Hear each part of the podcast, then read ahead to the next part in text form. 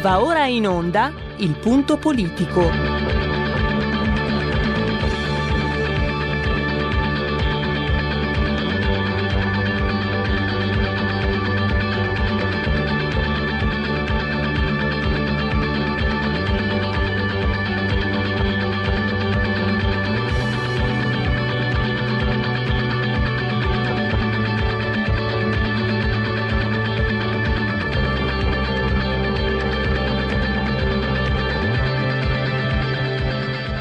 Ma se non state attenti, i media vi faranno odiare le persone oppresse e amare quelle che opprimono. Malcolm X. C'è una radio, Radio Padania, che io capita qualche volta di ascoltarla ed è veramente una paura ascoltarla, una, c'è una rabbia, una, un odio che è totale e non si può nemmeno pensare a fare spallucce, pensare che questo odio, siccome è irrazionale, occorre in qualche modo dimenticarlo.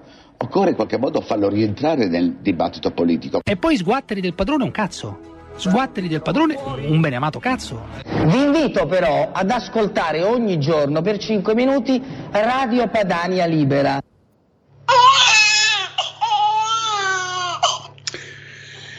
A raffica gli argomenti che tratteremo oggi in questo punto politico di RPL, la vostra voce, la vostra radio, aperture e chiusure, poi parleremo delle eh, liti in quota rosa, soprattutto a sinistra, anzi a sinistra, e poi parleremo del um, sboom demografico.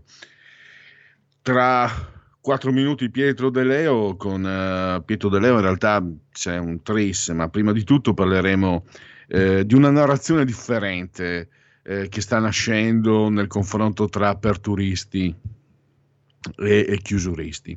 Se leggete Repubblica Ezio Mauro lunghissimo una lunghissima pappardella, siamo sempre le solite. Da una parte, così come quando si parlava di tasse, di autonomia, federalismo, eccetera, per eh, Eugenio Scalfari e la sua cricca, da una parte ci sono loro, gli illuminati, che di solito poi chi sono? Sono eh, gli impiegati statali e gli studenti fuori corso che sognano di diventare impiegati statali. E dall'altra invece c'è il resto del mondo che eh, nel momento in cui non accettasse di farsi guidare dagli illuminati diventa barbaro. Quindi i chiusuristi, cioè loro, eh, Repubblica, gli aperturisti, barbari, cioè Salvini e tutto il resto. In realtà si sta facendo strada finalmente una via, diciamo, med- mediana di incontro. D'accordo, ha detto Draghi, ha detto ci sono i numeri che ci impongono certe scelte, va bene, allora seguiamo i numeri, dove è possibile cominciamo a aprire, dicono dall'altra parte, alla faccia di chi vorrebbe invece eh, le due parti eh, l'un contro l'altra armata, armate.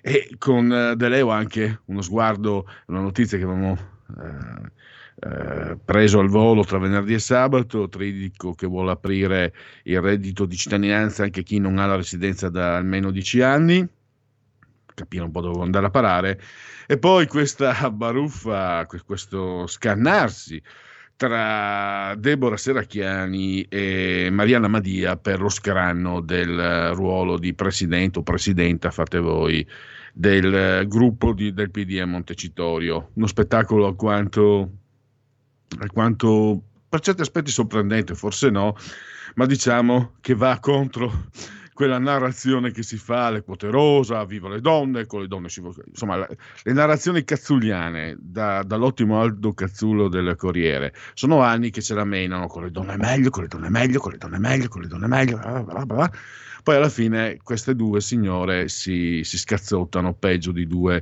eh, scagnozzi maschi del peggior partito possibile che voi possiate anche immaginare o meno. E questo segue la figuraccia, la toppa peggio del buco, le sue scuse di Madama Boldrini, la Boldrinova come si chiama, sta di fatto che eh, spiegando quello che è successo con le sue due dipendenti, una delle quali migrante, e ha fatto ancora peggio. Le ha maltrattate, le ha malpagate, le ha umiliate. Ma io sono una donna sola, ho bisogno che mi, che, che, che mi prendano l'appuntamento parrucchiere. Sì, ma la sua dipendente aveva tre figli. ma lì alle solite, insomma, mh, mm, ci siamo confrontati al di là dell'ideologia. Mi, sembra, mi, è sempre sembrato chiaro che Laura Boldrini è una borghese di, di, di, di estrazione alto borghese, molto ambiziosa, eh, l'abbiamo avuta anche negli occhi lei, assistente di studio in una trasmissione televisiva dove ci sono le ragazze con le puppe di fuori, per dirla con Paolo Migone, non è proprio la figura della femminista senza sé senza, e senza ma. Quindi forse non dovremmo neanche parlare di una persona che ha dato notizia di sé per le sue sconfinate eh, ambizioni. Comunque questo fatto diciamo, ha messo in luce una volta di più le ipocrisie. E parleremo anche di questo proprio con eh, ehm, Francesco Borgonovo della Verità. E con lui tratteremo anche il tema della demografia perché la giornata delle nascite la si vuole istituire il 25 marzo.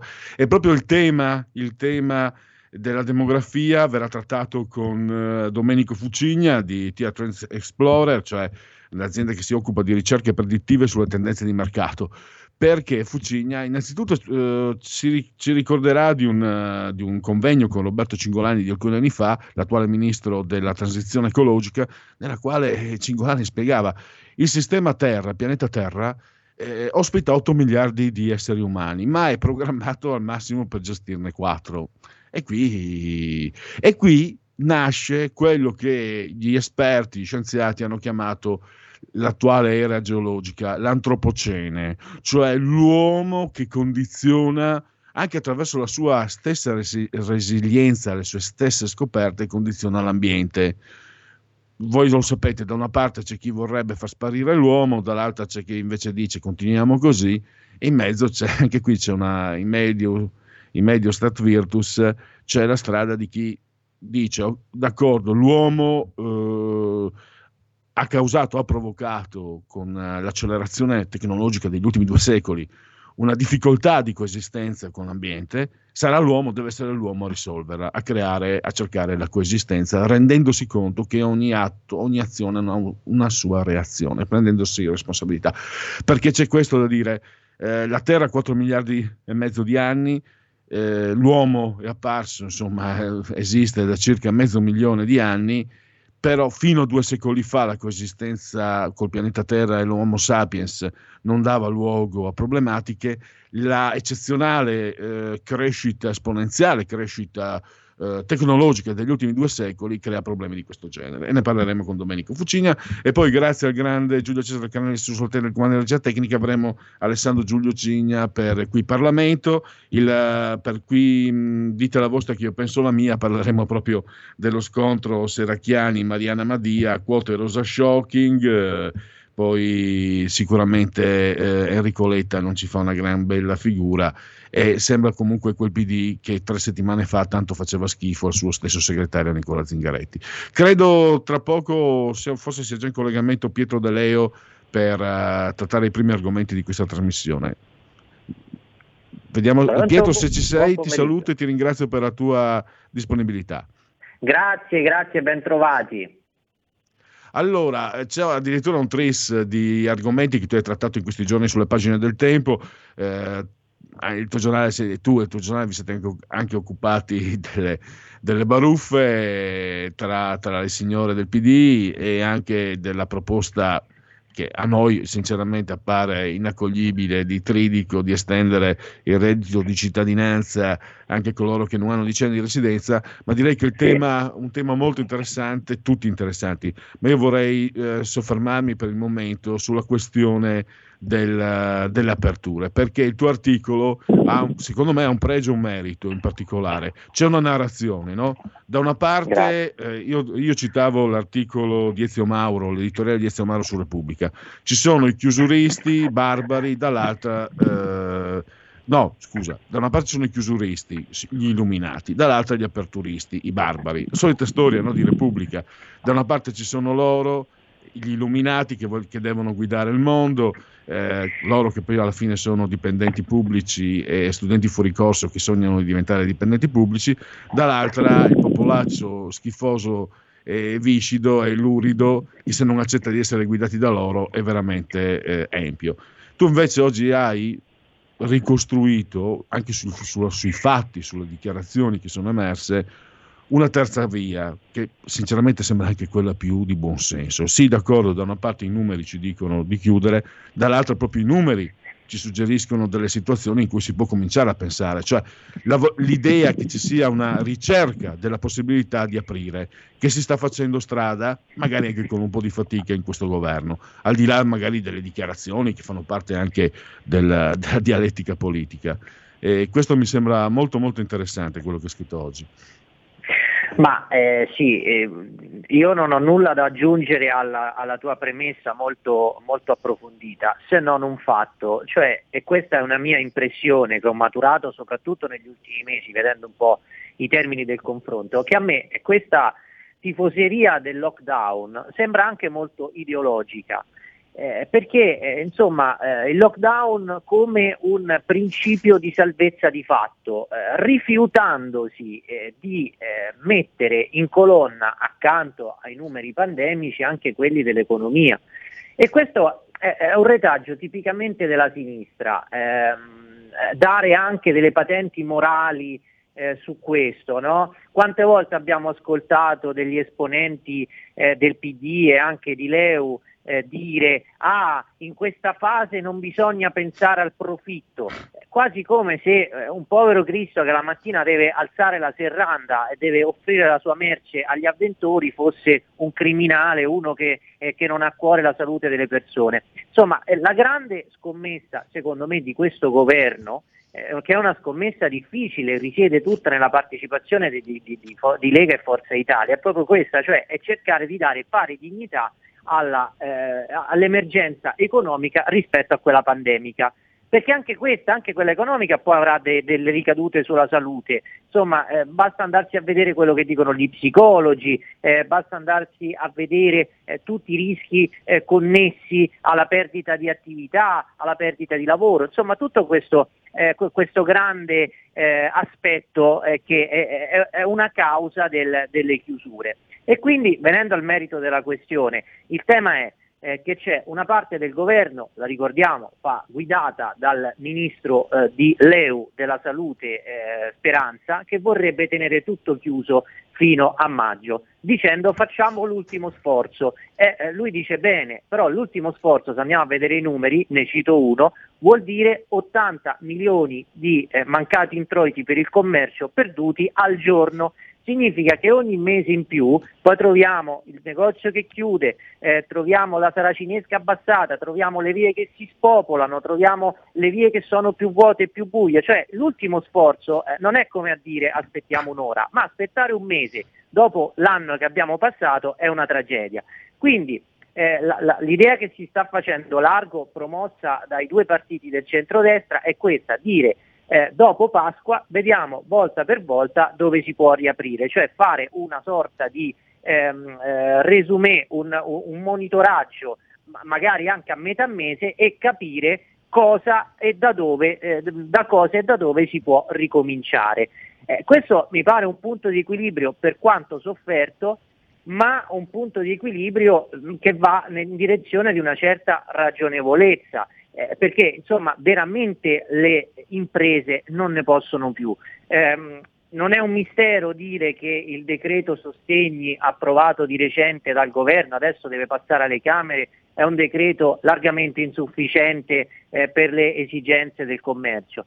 E proprio per questo non è tutta colpa di questo governo perché il decreto lo aspettavano già a gennaio, poi quelli di prima sono entrati in crisi, è successo quello che è successo e lo sappiamo però insomma eh, dire come eh, se un ultimo mese di chiusura fosse una quisquilia, francamente è un insulto a chi lavora, quindi io spero veramente, mi auguro che questa, questo punto di caduta del vedere quantomeno eh, una settimana dopo Pasqua se si può riaprire eh, mi pare molto ragionevole eh, e di, e di realistico buonsenso, ora speriamo si riesca a realizzare. Ecco, infatti questo, eh, io ti, ti, confesso che eh, sono un ipocondriaco, la mia tendenza irrazionale sarebbe, eh, mi attira l'antipatia degli ascoltatori di RPL, sarebbe quasi di essere chiusurista. Però quello che francamente eh, vedo, che, che, trovo davvero in, uh, inconcepibile, è quello che hai appena spiegato tu, eh, la mancanza di razionalità eh, la contrapposizione ideologica, quella di, di, non dire mai, noi non l'abbiamo mai sentito no, con Giuseppe Conte, Pietro, eh, noi abbiamo sentito chiudiamo adesso perché dopo ci abbracceremo a Natale, a sì, Pasqua, sì. eccetera. Non abbiamo mai sentito, come l'hai riportato, tu hai riportato anche addirittura le dichiarazioni di Lamorgese, un'indicazione l'idea, guardate che ci sono delle possibilità che stiamo cercando di perseguire.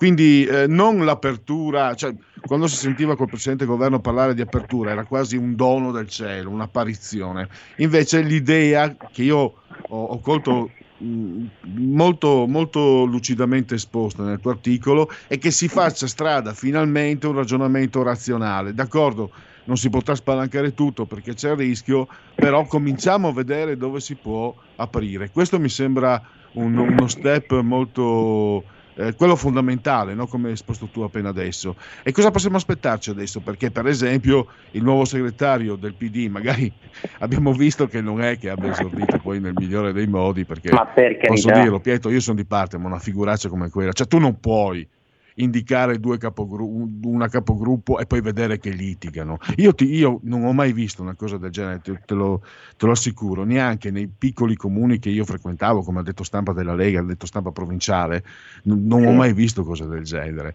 Liti- neanche, neanche, per, neanche, per, fare il, il capogruppo di Cordenons, perché si trovava un accordo prima e si presentava il capogruppo.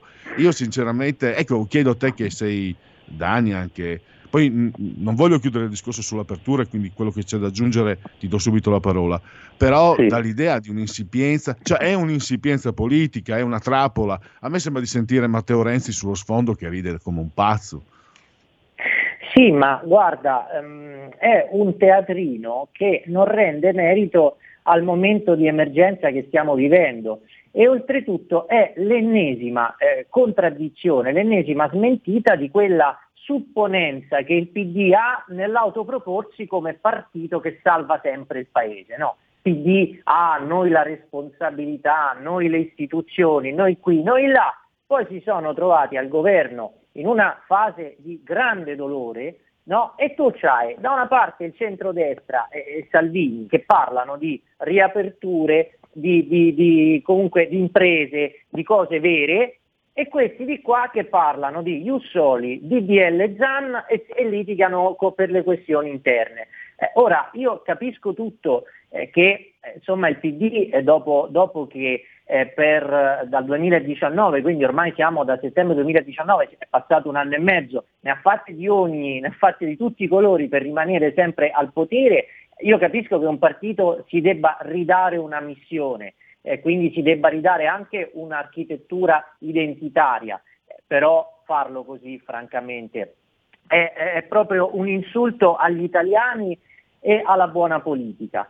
Poi, venendo a, a, proprio nel, nel, nel, trucco che c'è eh, nel, nell'argomento che mi hai esposto tu, è questo, cioè eh, Letta cosa ha fatto? Ha trovato una scusa molto intelligente, cioè dire, mettiamo, perché oggi il femminismo è una cosa incontestabile, la questione delle quote rosa, eccetera. Lui ha detto, mettiamo due donne e così mandiamo via i vecchi capigruppo, che erano quelli che cinque anni fa stavano dalla parte di Renzi, anzi sette anni fa stavano dalla parte di Renzi quando lui è stato mandato via, quindi c'è una sottile vendetta secondo me, come diceva qualcuno a pensare male si fa peccato ma ci si azzecca, c'è una sottile vendetta secondo me in questa, in questa sua iniziativa. Però poi siccome il PD eh, non è eh, la, chi, chi, credeva, eh, chi pensava che il gioco tra correnti si spegnesse con l'arrivo di Letta, evidentemente era un po' deluso perché comunque eh, il PD è, quello, è l'anima, ha l'anima nelle sue correnti che litigano, che si spartiscono il potere e che si danno contro. Quindi anche intorno eh, al, a, a, questa contesa tra due donne si è riaccesa eh, la, eh, la, contesa tra correnti. e que- tutto questo è, è, è molto molto ehm, eh, disarmante nei confronti del Paese perché mentre c'è da governare il PD ha messo il cartello torno subito davanti alla porta perché deve occuparsi degli affari, degli affari suoi e così sta facendo il Movimento 5 Stelle perché eh, insomma anche il Movimento con eh, la costruzione della nuova leadership di Conte non sta eh, di certo attraversando un momento facile. Abbiamo due partiti che nel momento in cui si deve uscire definitivamente dal tunnel e si deve ripreparare eh, la, insomma, la ripartenza della vita, stanno pensando agli affari loro e ai loro guasti interni. Eh, non è un bel esempio di politica questo. Giusta osservazione, eh, poi abbiamo visto insomma, eh, il, ehm, il, vincolo del, del, doppio mandato ribadito a Beppe Grillo, abbiamo letto a man- mandare in ambasce molti esponenti dei 5 Stelle, però una mia impressione, eh, Pietro, ogni tanto magari riusciamo anche a farci qualche chiacchierata fuori onda dei 5 Stelle, questo te lo aspetti. Io mi sono domandato, io, io, ti dico, me lo sono domandato prima di tutto con me stesso, e ho pensato, beh, forse quello che ha detto, adesso ti dico chi, in fin dei conti ha detto una cosa che tu hai sempre pensato, Pelle, io, mi chiamo, io parlo da solo e mi chiamo Pelle, da solo, da Pellegrini. Però in realtà non abbiamo, Pietro, mi faccio serio, non abbiamo forse, non siamo andati in profondità, loro non l'hanno fatto e si capisce il perché, ma anche noi diciamo che non siamo loro, non siamo andati in profondità, forse, eh, dico, come si doveva sulle dichiarazioni che risalgono a una ventina di giorni fa dell'ex segretario del PD Nicola Zingaretti che ancora segretario ha detto questo PD mi fa schifo. Io non ho mai sentito nessun segretario dire il mio partito mi fa schifo. Magari lo dice quando è stato cacciato via Ecco, eh, secondo me quelle, quelle, parole sono pesantissime e adesso vediamo il risultato. Cioè, aveva ragione Nicola Zingaretti perché queste due che si prendono borsettate sono addirittura una è stata presidente della regione, della regione dalla quale provengo, quell'altra è stata ministro, anche se dopo si dice che abbia copiato alcune, alcuni stralci di, quando era all'università, eccetera. Pazienza, quello, eh, lascia, andiamo oltre. E, e mi sembra che, che, che quindi forse tutti loro si capisce che non lo facciano perché non gli conviene, però sarebbe bene, un bene collettivo fare i conti con la, le dichiarazioni di Nicola Zingaretti. Il PD fa schifo, lo, dice, lo dice lui e adesso si dimostra che aveva pure ragione e, ed è comunque un partito che per storia, per, soprattutto per potere, possiamo dire eh, che anche se non è il primo partito, addirittura forse potrebbe essere il terzo, è comunque il più pesante, il partito più pesante, più importante che ci sia in Italia per tutti i gangli di potere che ha, a partire certo. dal Quirinale, tanto per fare una, una, un'associazione a caso. Ma infatti, infatti tu hai toccato un punto, un punto fondamentale. Io credo che qualsiasi altro partito, con, se non avesse avuto eh, tutti gli agganci nei gangli del potere, eh, dalla magistratura alle istituzioni, alla burocrazia, alle università. Insomma, se non avesse avuto tutte queste ramificazioni che ha il PD, che gli derivano dal, dal, dal vecchio partito comunista, passando per i DS, eccetera, sarebbe morto, perché con uh, bastonato tutte le volte dagli elettori, con un tasso di litigiosità interna così elevato, con una incapacità programmatica disarmante perché loro vanno, al, vanno solo sulle questioni ideologiche e la legge sull'omofobia che poi in realtà si traduce nella legge sulla persecuzione di chi la pensa in maniera diversa e lo Jussoli e le aperture multiculturali. Poi però quando si va a parlare di impresa, eh, politiche attive per i giovani, ehm, anche stesso, la stessa questione operaia che comunque esiste ancora nel paese ed è molto dolorosa, che dovrebbe essere una delle loro tradizioni, no? delle loro tradizioni eh, culturali, eh, lì il PD è completamente assente. Insomma, eh, Zingaretti ha, eh, sì, ha, ragione, però ovviamente essendo stato segretario ha anche la sua quota di responsabilità, perché dal punto di vista politico e programmatico, eh, ricordiamolo, lui è di, a parte, consi- allora, considerando eh, come a mezza scusante che quest'ultimo anno è stato un anno disgraziato e drammatico per tutti, però lui che è stato segretario del PD eh, per quasi due anni, cioè da aprile 2019 fino a marzo 2021, non è stato in grado di creare una proposta qualificante e dare una, eh, un contorno vero al PD, è andato sempre a rincorsa dei 5 Stelle. Quindi, insomma, eh, se non, non, non, avesse avuto questa capacità di rimanere eh, aggrappato nei rivoli del potere, il PD si sarebbe estinto perché le ha perse tutte, ha eh, smentito qualsiasi ehm, qualsiasi presupposto su cui era nato. Ricordiamoci, lo diceva Veltroni, eh, dobbiamo, essere, dobbiamo avere la vocazione maggioritaria, dobbiamo essere un partito plurale, dobbiamo dare una risposta alle complessità sociali. Non hanno fatto una di queste, eh, di queste nessuna di queste finalità è stata raggiunta. E quindi questo, questo, è il risultato, è un partito né né, cioè aggrappato a qualche questioncina ideologica, al buonismo, a tutte le cialtronate che poi vengono, vengono eh, no, smentite, no? anche la questione femminile. Allora, quanto ci hanno eh, fatto propaganda, si dice ministra, si dice assessora, poi eh, arriva il governo e loro non hanno neanche un ministro donna, hanno le donne al suo interno che si pigliano a schiaffi, eh, hanno, pre- hanno, fatto il grande acquisto della Boldrini che è passata con loro e poi ha fatto il casino lì con la collaboratrice parlamentare che dice mi mandava a ritirare gli abiti dal sarto.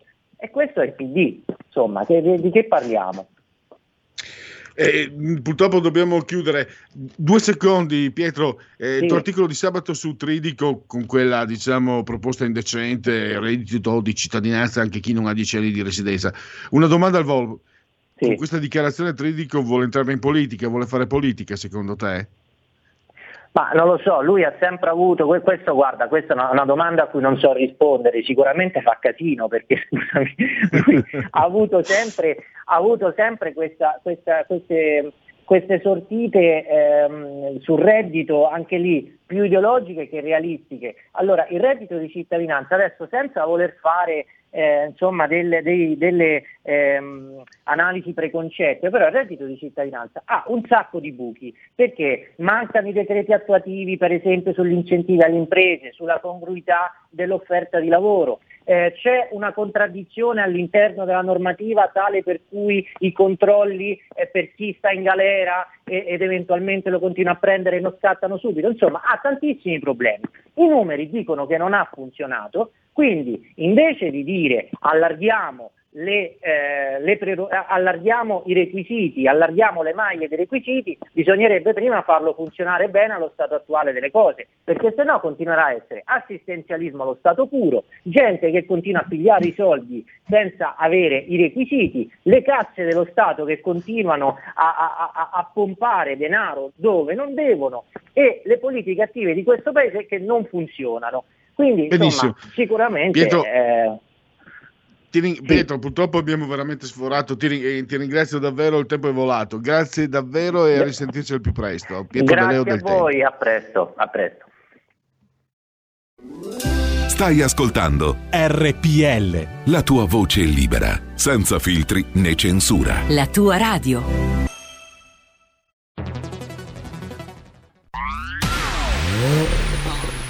Auto nuova fiammante col suono nuovo. È il DAB Plus che si sente a tuono. La provi e senti subito com'è che va. DAB Plus la tua radio migliorerà. Digital Radio Il suono perfetto. DAB Plus. Anche RPL, la tua radio, è in Digital Radio. Porta con te ovunque RPL la tua radio. Scarica l'applicazione per smartphone o tablet dal tuo store o dal sito radiorpl.it. Cosa aspetti?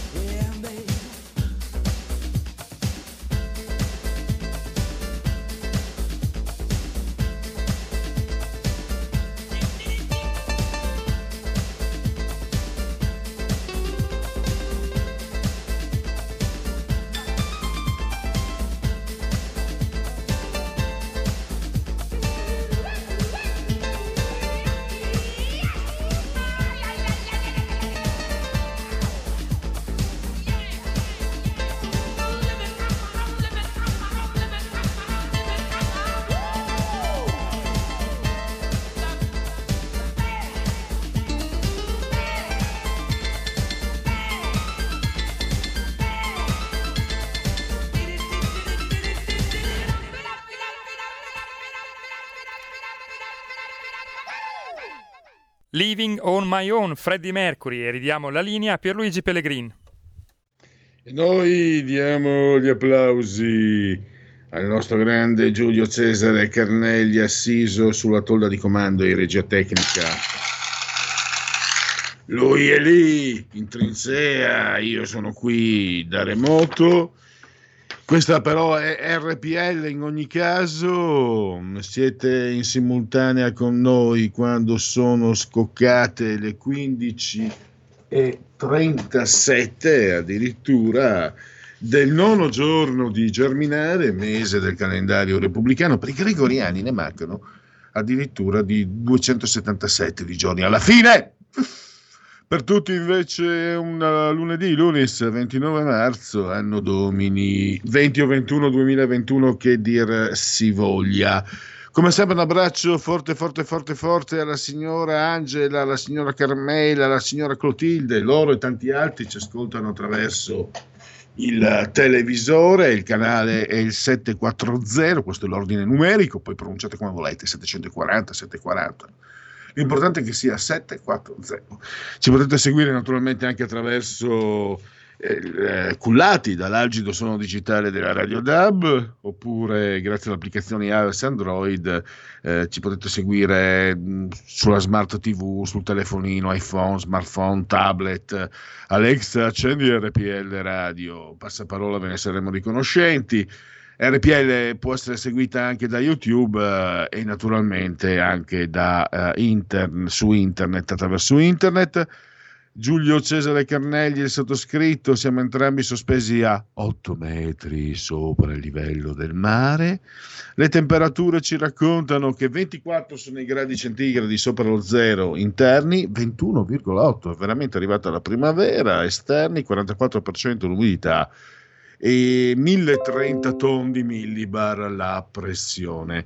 Tra un minuto un collega, collega, in collegamento, collegamento Skype parleremo del tema demografico. Partiamo dai dati, partiremo dai dati Istat per arrivare, pensate un po', all'antropocene, che è l'era geologica che secondo gli studiosi stiamo vivendo, cioè l'era geologica nel quale noi, noi l'Homo sapiens, eh, ha piegato, ha condizionato l'ambiente eh, senza però carico, farsi carico delle conseguenze che ciò eh, comporta.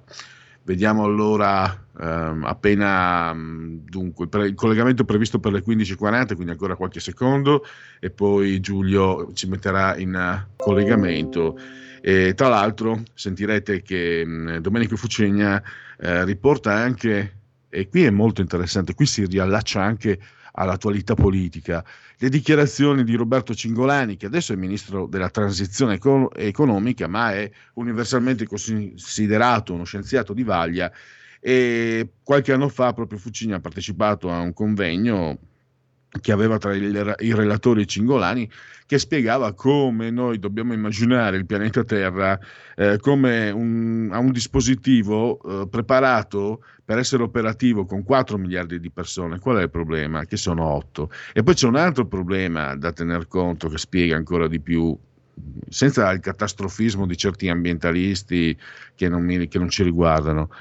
Eh, fino al Novecento l'uomo era un miliardo, gli uomini sulla Terra erano un miliardo, poi siamo diventati eh, quasi otto.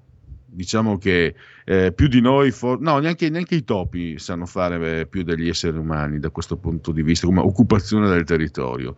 Prima c'è l'uomo e poi c'è il topo. E fatemelo dire gratuitamente, non so quale dei due faccia, mi faccia più schifo, ma sono, questi sono i miei pessimismi cosmici, quello parlare, di cui dobbiamo parlare invece le problematiche che tutto ciò comporta perché eh, non ci si può certo girare dall'altra parte pensando che ci siano solo allarmismi di quattro esaltati ambientalisti. No, la situazione ambientale complessiva e del rapporto con l'ambiente, uomo-ambiente, è assolutamente all'ordine del giorno. Non so se abbiamo Domenico Fuccini in collegamento, vediamo. Eh, chiedo. Si sta aggiungendo ora. Eh, se ti togli dal, dallo schermo lo vedrai. Allora, ecco qua. Dunque, Buongiorno. Ecco, non so se mi, se mi vede Fucigna. Eh, Io la vedo, dottor Pellegrini, lei perfetto. non mi vede? Sì, ecco, adesso la vedo. Per carità, non sono dottore.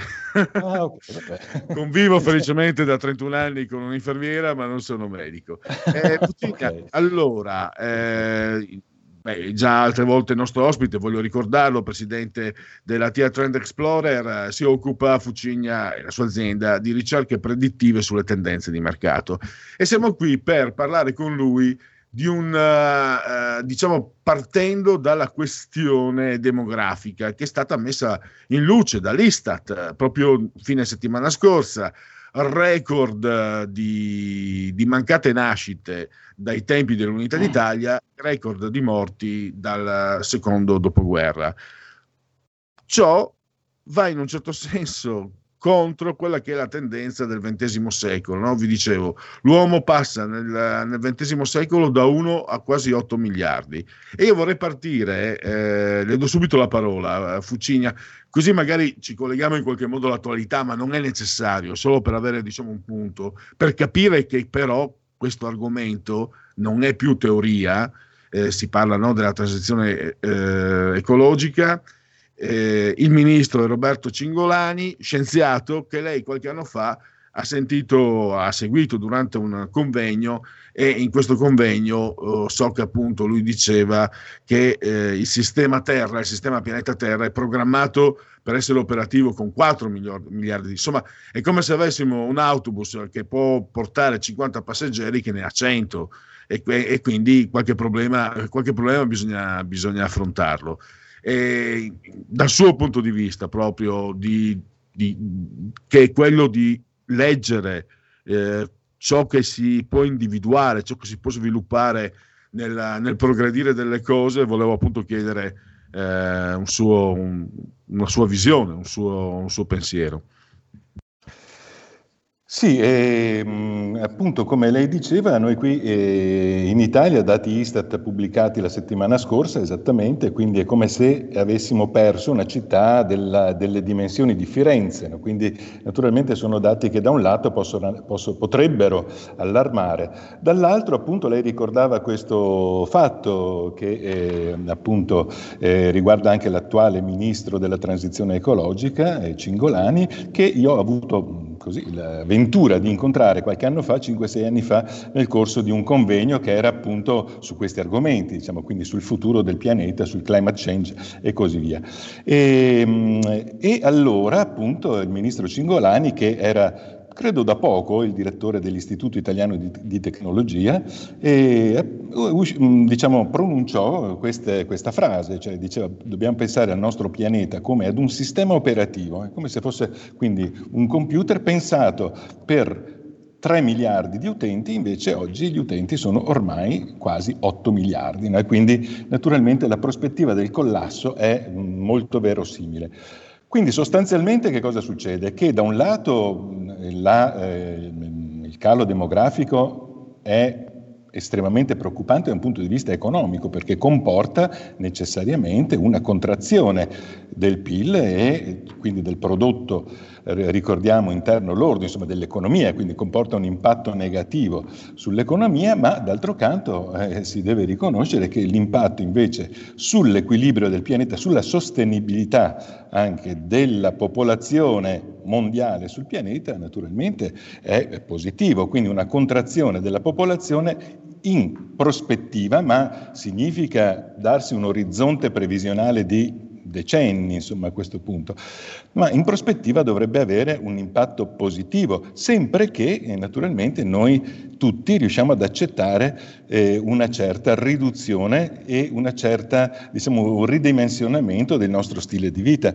Sempre, guardi, allo stesso, non so se, non ricordo a dire il vero se fosse lo stesso convegno, ma anche Domenico De Masi, eh, sociologo molto noto che lei conosce, e a un altro convegno, appunto sempre comunque sullo stesso tema del climate change e della sostenibilità, e anche eh, faceva presente che ehm, gli stili di vita, lo stile di vita e i consumi delle persone per una questione di sostenibilità appunto ambientale dovrebbe ridursi del 35-40%. Ecco che quindi diciamo, queste tre, chiamiamoli fattori, rendono la situazione particolarmente complessa, nel senso che farebbe bene al pianeta una riduzione della popolazione e dei consumi di tutti, ma farebbe molto male all'economia. E quindi ecco questa appunto transizione, e qui arriviamo anche all'oggetto, diciamo, alla missione di questo ministero, la transizione consiste proprio in questo, cioè nel portare una, una certa configurazione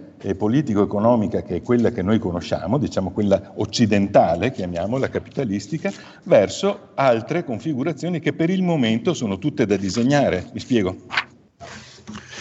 Ecco, e qui entra in gioco anche un po' il lavoro di, che fa lei, perché incuriosendomi ho provato un po' a leggere, insomma, traendo dal web, eh, diciamo, gli scienziati parlano dell'antropocene, cioè l'era geologica che stiamo attraversando, cioè l'era geologica nella quale l'uomo ha condizionato eh, l'ambiente.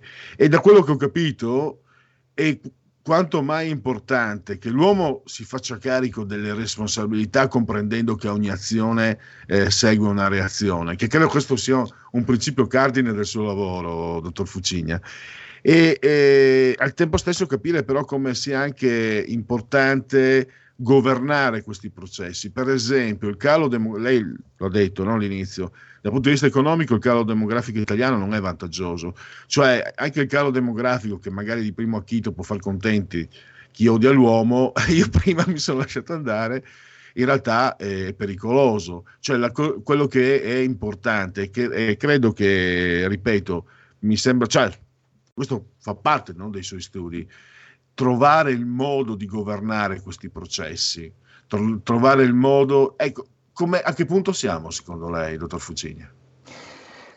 Siamo, direi, in una fase embrionale, ma eh, non siamo. Questo embrione è stato concepito qualche tempo fa ormai, no? quindi non, non, siamo esattamente agli inizi, però siamo in una fase eh, ancora. Eh, comunque iniziale di questo lunghissimo processo.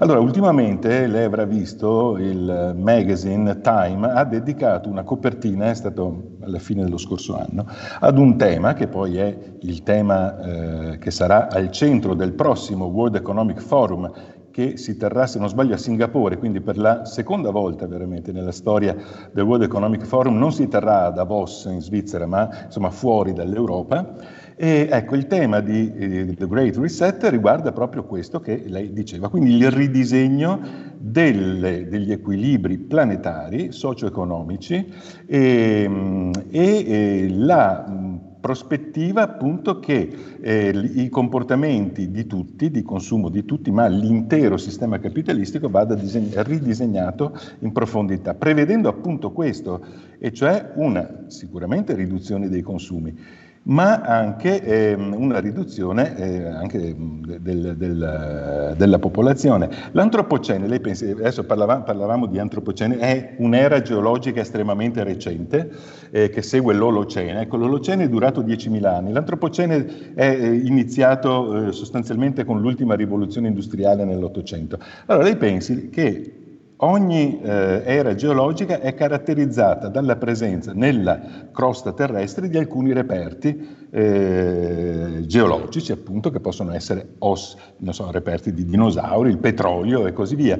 Ecco, l'antropocene è caratterizzato da reperti che sono il calcestruzzo, la plastica e altri eh, elementi radioattivi materiali radioattivi. Dunque, questi diciamo, sono i segni che l'antropocene è l'era geologica caratterizzata dalla presenza dominante dell'uomo sul pianeta, lascerà al futuro e per le prossime generazioni questi segni nella, diciamo, nella, sul pianeta, no? che sono appunto eh, calcestruzzo, plastica e materiali radioattivi. Pensi che la sola Cina nel 2020 ha consumato tanto calcestruzzo quanto gli interi Stati Uniti dal dopoguerra in qua. Tempo fa... Quindi siamo veramente in situazioni, diciamo, mm, booming, come dicono gli americani, siamo quasi incontrollabili.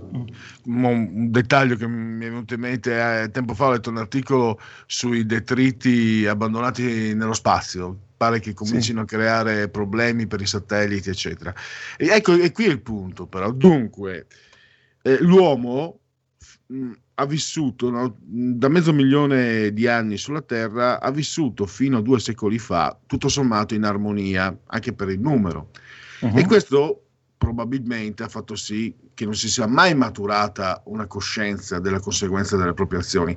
Pensi, eh, Fucigna, che uno dei primi disastri ambientali lo si ebbe, eh, credo, intorno al 500-600 al Cansiglio, pian, bellissimo Pian Cansiglio.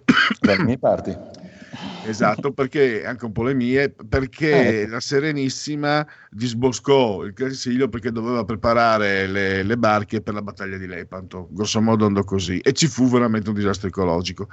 Però l'uomo che non si rende conto, adesso non voglio andare a prendere i miei ghirigori soliti, l'uomo che non si rende conto di quello eh. che sta facendo, eh, lo fa perché non li vede nemmeno gli effetti adesso invece li vede. Però la coscienza originaria è quella di non rendersene conto. Eh, io ricordo che ero bambino, ragazzino, parlavano, no? si ricorderà anche l'epoca degli anni, anche lei più giovane di me, però si ricorderà quando si parlava molto anche del, del nucleare sì, nucleare no, era il 1980. Sì, sì. E, e, ed era, ed era un, una discussione che, che, permeava, tant'è che anch'io ero ragazzo, però eh, era, era molto sentita. E gli esperti, senza essere smentiti, parlavano, spiegavano, l'ha detto anche lei, come i rifiuti nucleari non fossero smaltibili.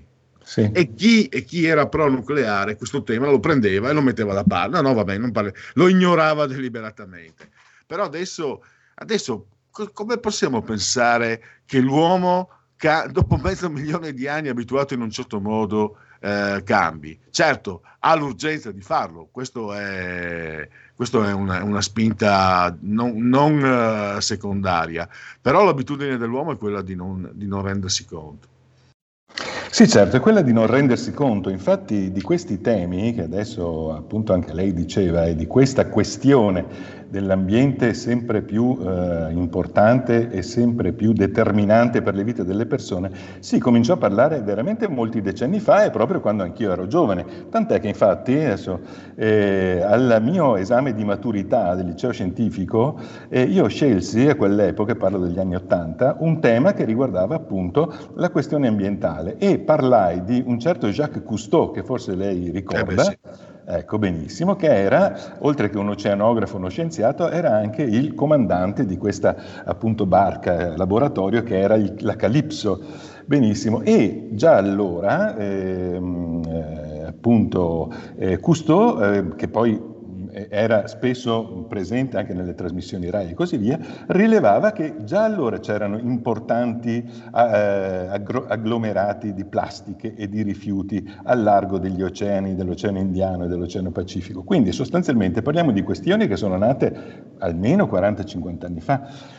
E, e quindi... Però, eh, mi, mi, permetta, scusi se interrompo, vede, pensavo proprio io me lo ricordo, cioè Custo era uno studioso che poi andava in televisione e cercava di convincere, cercava di spiegare e sì. convinceva anche secondo me. E non, non, è stata raccolta, è diventato tutto ideologizzato, sì. per cui eh, tu parli di ambiente con, con, fanatismo, l'altro naturalmente spinta binaria deve controbattere il tuo fanatismo. Morale sì. della favola, siamo addirittura andati indietro come gambero, mi sembra. Siamo andati indietro, guarda, a proposito, eh, è, sempre, eh, è utile portare altri due esempi che sono veramente molto popolari. Ah, eh, non so se ricorda un fumetto che si chiamava Alan Ford. Lei, lo, allora, ho anche l'edizione a colori dei primi 75 numeri disegnati da Magnus. Da Magnus, grande, benissimo. Allora tu ricorderai che c'era un personaggio che si chiamava Aseptic. Sì, eh, sì, è geniale. Ecco, Aseptic aveva questa, si era dato questa missione, diciamo, di eh, far esplodere il pianeta Terra, no? di, di, distruggere il pianeta Oggi Terra. sono più maleducato del solito. Io vorrei dire agli ascoltatori, attenzione, io l'ho letto eh, l'anno scorso, me l'ero regalato per Natale, i primi 75, e me li sono riletti durante le vacanze del 2010. E io ho riletto proprio il numero che dice lei, so, ed è un numero credo del 73, 72, 73. Eh, sì, sì. E sono rimasto, sembra che si stia parlando di fumetti. Io vorrei mm. che lo leggeste a casa perché rimarreste a bocca aperta per l'attualità incredibile eh, di un sì. fumetto di quasi 50 anni. Poi che Max Bunker non ce lo sai che fosse un genio, sia un genio per carità, però l'aveva lanciato ed era un fumetto popolare, non era un fumetto... Certo, era un fumetto popolare. E questo Asepti, che proprio come noi oggi, viveva costantemente con la mascherina, ti, sì. ti ricordi? Viveva con la mascherina, viveva in un ambiente eh, asettico, appunto, tanto che, che, appunto il suo nome era Aseptic, si eh, disinfettava continuamente le mani, il viso e tutto quello che toccava, eccetera, eccetera. Quindi diciamo che in un certo senso prefigurava la condizione nostra eh, di oggi. E c'è un altro personaggio, allora, dato che siamo in questo tema dei fumetti di Walt Disney, negli anni 90 era disegnato da, un da una grandissima matita che si chiamava Pizzin, se non sbaglio, e, ehm, che è, si chiamava Inquinator. Inquinator. Ah, no, Ecco, questo è un altro personaggio che, come Aseptic, appunto, eh, era così, diciamo, innamorato della natura del pianeta Terra da non sopportare l'idea che questa fosse distrutta lentamente e quindi si era dato anche lui, diciamo, la, la, la, l'obiettivo, insomma, di distruggerla rapidamente, una, una, forma di eutanasia planetaria. Ok, quindi questo per dire che cosa? È esattamente quello che diceva lei po- poco fa, cioè che questi temi erano popolari 40-50 anni fa e poi sono stati dimenticati. Perché? Perché si temeva proprio quel, questa visione invece sbagliata, cioè che il rispetto della natura sia eh, diciamo, svantaggioso, dannoso per l'economia, invece è il contrario, no? è il contrario perché basta un eh, evento climatico eh, importante, insomma come è stato proprio sul Cansiglio, anzi non sul Cansiglio, il Predazzo, la zona di Predazzo e del, um, oddio come si chiama quella zona? È presente? Cavallese Predazzo, insomma, sì, il, sì. il, il, tornado Vaia, insomma, che ha distrutto interi boschi, i boschi del, del pino armonico, no, dal quale si, ricava, si, ricavano violini, violoncelli, eccetera. Insomma, il fatto sta che basta un evento climatico di questo genere che i danni, i danni già coprono abbondantemente eh, quel, i, i, l'incremento diciamo, del PIL e i vantaggi del, che il PIL ha avuto nei, negli anni precedenti. Insomma, no? Quindi sostanzialmente quello che tutti devono imparare è che l'ambiente è una risorsa importante economica che porta soldi veri, non, non idee strampalate. E questo è naturale. Soprattutto beh, noi Veneti naturalmente siamo anche particolarmente sensibili perché il Veneto è una bellissima regione, ha delle zone molto delicate come sono Venezia, il Delta del Po, le Dolomiti eccetera, che devono essere considerate dei giacimenti economici importanti. E mm, le chiedo allora, eh, siamo in chiusura, purtroppo abbiamo solo un minuto. Eh, tra i suoi clienti, no, lei adesso è un'azienda importante, eh, lei avverte questa, questa, coscienza, la accettano, la condividono, la, la richiedono? Ehm, sì, la, guardi, comincia veramente a eh, emergere e direi rapidamente. Eh, noi lavoriamo anche abbast- mm, piuttosto con il mondo della moda e eh, spesso con anche grandi imprese ci, eh, si dà questo obiettivo e si è convinti che il futuro poggerà su tre pilastri, quindi lo sviluppo del settore moda poggerà su tre pilastri che sono ri- riduzione dei consumi, riutilizzo dei prodotti e riciclo delle materie. Questi tre R noi dobbiamo impararli a memoria. Naturalmente passare da, una, situa- da un, una, situazione, da un'economia che si regge sul consumo del superfluo a un'economia che si regge invece sul riutilizzo e sul riciclo e sulla cosiddetta economia circolare, beh qui questo è il tema della transizione. Questo è il tema precisamente della transizione ecologica. Benissimo, purtroppo eh, il tempo è volato, grazie a Domenico Fucigna, ricordo ancora presidente di TIA Trends Explorer, ricerche predittive sulle tendenze di mercato. Grazie ancora per la sua disponibilità e risentirci a presto. Grazie a voi, a presto. Da oggi la tua radio è ascoltabile anche con la televisione in digitale. Sul telecomando della televisione digitale o del tuo ricevitore digitale puoi scegliere se vedere la TV o ascoltare la radio. Risintonizza i canali radio e troverai anche RPL, canale 740. La tua radio. Stai ascoltando RPL. La tua voce libera, senza filtri né censura. La tua radio.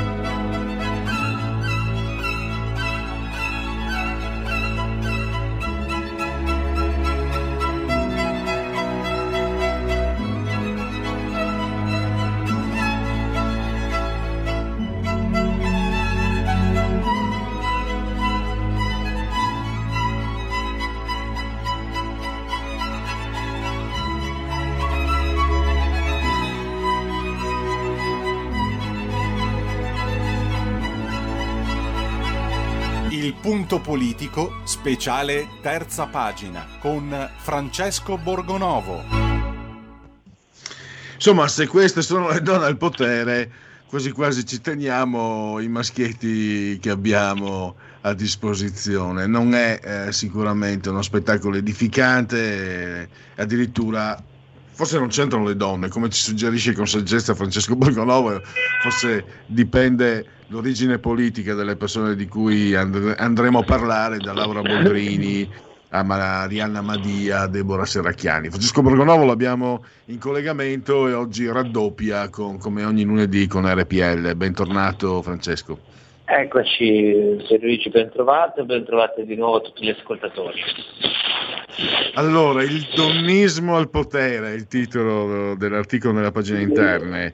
Eh, abbiamo già parlato, io, secondo me donnismo è una pista da non mollare perché per quello che va a mio parere Francesco è un neologismo molto molto efficace, eh, incuriosisce, ha un suono che, si, che viene memorizzato facilmente, per me donnismo poi magari vai all'Accademia della Crusca e, e firma il copyright, eh, comunque donnismo è efficace.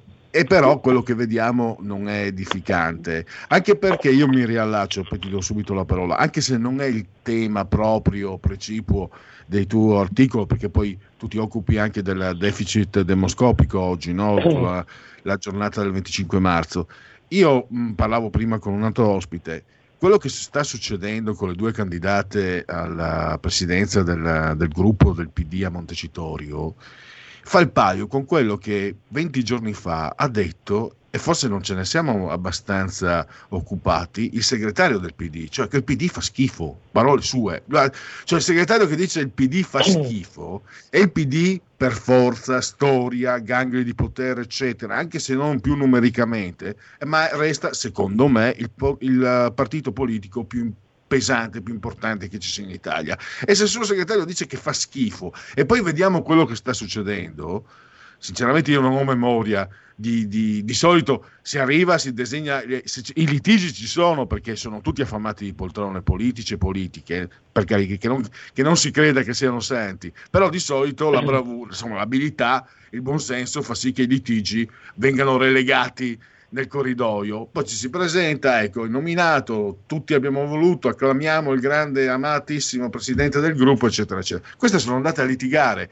e sono sfuggite completamente di mano al nuovo segretario di Enrico Letta, che secondo me con questo inizio è già come se fosse inciampato in autogol, mi fa venire in mente il gol preso dalle Juventus contro il Porto dopo due minuti, anche se il calcio non c'entra. Ecco, anche questo è un dettaglio da ricordare, anche se tu vuoi parlare proprio della questione eh, donnista. Ma guarda, in realtà questo termine eh, ne, mi è già stato in qualche modo, non dico sottratto, preso in prestito, eh, o magari se l'ha inventato lei, allora abbiamo avuto una stessa idea, da Natalia Aspesi su Repubblica, nell'ultimo pezzo che ha scritto usava proprio eh, questo termine qui. E, ehm, e penso che sia giusto perché il femminismo che esiste ancora è una cosa diversa dal fenomeno che, che stiamo vedendo adesso. Il femminismo ha basi teoriche molto solide non è una generica esaltazione delle donne in quanto donne, no? una, insiste molto anche sulla differenza tra i sessi, quindi si, si batte contro la legge Zani, insomma è un'altra cosa. Oggi assistiamo a un altro spettacolo poco edificante che è quello che dici tu che ci ha sottoposto il nuovo segretario del PD e, eh, che dice così per dare un contentino alle donne dice vabbè facciamo le due capi, capogruppo no? e ovviamente cosa succede? Prima litigano eh, tra di loro i maschi dirigenti, cioè c'era Marcucci capogruppo che non voleva mollare la poltrona e ha fatto anche delle osservazioni giuste dicendo ad esempio eh, ma, eh, se, perché non allora il segretario, cioè, eh, perché devo dimettermi io e non tu Caroletta. E poi eh, quando è stata scelta Deborah Serracchiani, come la prima è stata nominata Simona Malpezzi, poi è toccato a Deborah Serracchiani che dovrebbe essere nominata martedì, non mi sbaglio, domani, è insorta Marianna Madia dicendo che la Serracchiani è una raccomandata. Allora, da un lato c'è questo spettacolo triste, eh, offerto dalle donne che dimostrano di essere litigiose, eh, feroci, cattive esattamente quanto i maschi, no? quindi cade un po' questo mito della donna eh, brava, buona, accogliente, sempre comunque, mentre il maschio è un brutto cattivo. E, e dice anche la storia della Boldrini e il modo in cui si è rapportata ai suoi collaboratori e il modo anche in cui si è difesa a testimoniare che sia così. E poi c'è un'altra questione legata al Partito Democratico, cioè io penso che eh, in realtà eh, cosa sta facendo Letta? Letta sta utilizzando queste storie dei diritti, no? eh, i diritti delle donne, gli Iussoli, e adesso oggi si è inventato eh, di portare dentro un po' di giovani, no? del 40, del 30, per rinnovare il partito, sta utilizzando queste cose per fare piazza pulita dei suoi nemici politici per consumare qualche vendetta dopo no, che l'hanno fatto fuori anni fa. Quindi da un lato è tutta una cosa strumentale e dall'altro però ci mostra che eh, la questione il pregiudizio secondo cui le donne sono migliori degli uomini in assoluto funzionano in piedi e la situazione sono le singole persone che fanno la differenza o i valori all'interno delle comunità una donna può essere vendicativa, cattiva e, e violenta tanto quanto un uomo. No, infatti certe volte sembra che si appartenga a due specie diverse, no? siamo, siamo, completamente differenti, donne e uomini, eh, maschi e femmine non hanno nulla a che vedere, sono completamente opposti. E parlando proprio di donne e uomini, beh, no, volevo finire però prima, eh, però tu cosa pensi adesso del PD? Eh, cosa, cosa, ci si può aspettare? Perché gli effetti eh, di, di, queste lacerazioni interne, eh, tu ne, hai già anche parlato, no? con Enrico Letta che per cavarsi d'impiccio, lei anche detto adesso, tira fuori lo Jussoli, eccetera, potrebbe mettere i bastoni tra le ruote eh, del, del governo, perché per esempio abbiamo visto eh, sul fronte aperturismo e chiusurismo. Abbiamo visto Matteo Salvini dice no, do- dobbiamo aprire, eccetera, però alla fine i giornali hanno detto ecco spaccature, però alla fine dietro, ne- dentro il governo, dietro le quinte, mi risulta, ci risulta che ci siano comunque diciamo dei- un dialogo per intravedere un percorso per arrivare il prima possibile alla, eh, all'apertura, cioè la via virtuosa. Dai, sto, sto impiegando troppe parole. Ecco, que- però, eh, e quindi magari possiamo essere, non dico ottimisti, forse qualcosa, qualche spiraglio si apre sul fronte del governo, ma al governo c'è il PD che è quasi azionista di maggioranza. Questa situazione di un partito, io ti dico, mh, eh, Francesco, sono tanti anni ormai che seguo, prima come così come appassionato su più di 30 anni. E poi come giornalista, anche se è un termine impegnativo che non mi piace nemmeno, da, da più di 20, una, un partito così malconcio, eh, perché magari noi abbiamo visto sciogliersi, lo dico con rispetto, perché ho io il massimo rispetto comunque per chi fa politica, abbiamo visto sciogliersi Alleanza Nazionale, eh, Forza Italia, ma si sono sciolte, hanno perso, hanno perso il consenso eh, e lo dico con rispetto per gli elettori e per le persone che militano in quei partiti, proprio voglio che sia chiaro che ho grande rispetto. Non li ho visti eh, in queste condizioni come il PD. Cioè, questa è la condizione peggiore, secondo me, per presentarsi eh, nei confronti dell'elettorato. E quindi quanto può essere pericoloso? Non so se condividi questa mia visione, sì, questo è il mio modo di vedere le cose, e quanto può essere pericoloso per l'azione di governo, quanto, o comunque che conseguenze può avere per l'azione di governo.